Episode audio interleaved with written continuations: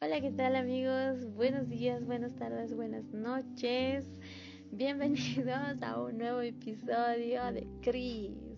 Hoy les traigo un nuevo tema que se basa en un dicho. El odio provoca las peleas, pero el amor perdona todas las faltas. Hoy les voy a contar una pequeña anécdota que se basa en el dicho de un chico y dos amigas. ¿Ya? Eh, había una vez dos amigas, dos mejores amigas que eran como uña y mugre. Los lados andaban a todos lados, se ponían de acuerdo, hacían las tareas juntas, todo lo hacían juntas hasta que un día llegó un chico que impactó a las dos amigas. La una se enamoró, la otra también, pero el chico se fijó en una de ellas y causó una pelea, ¿no? Un odio entre amigas porque la otra pensaba que le quería a ella, pero la otra pensaba que le quería a ella. Como les decía, ha causado un complot. En el colegio era el chico más guapo que todas las chicas le miraban. Pero el chico se fijó en una de las chicas. Le declaró su amor, le llevó rosas, le llevó flores.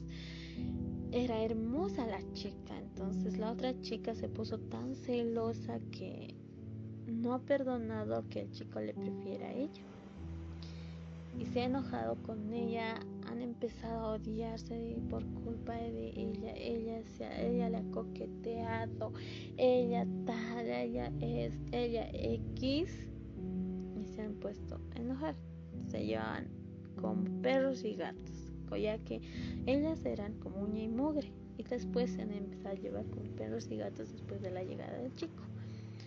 Pero un día llega una, una, señora que le aconseja a la chica que le odiaba a, a, su mejor amiga, le dice, ¿sabes qué, hija? El odio provoca peleas, pero el amor perdona todas las faltas. ¿Tú quieres a tu amiga? ¿Tú amas a tu amiga? La chica, sí, la extraño. Está celosa, ¿no? Puede ser que sí.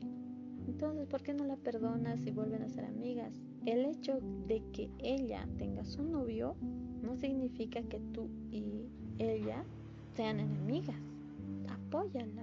Ya, ya, otro chico llegará a tu vida, pero por un chico no puedes pelear, no te puedes enojar. Son amigas, son hermanas y pueden ser amigas y hermanas hasta la muerte.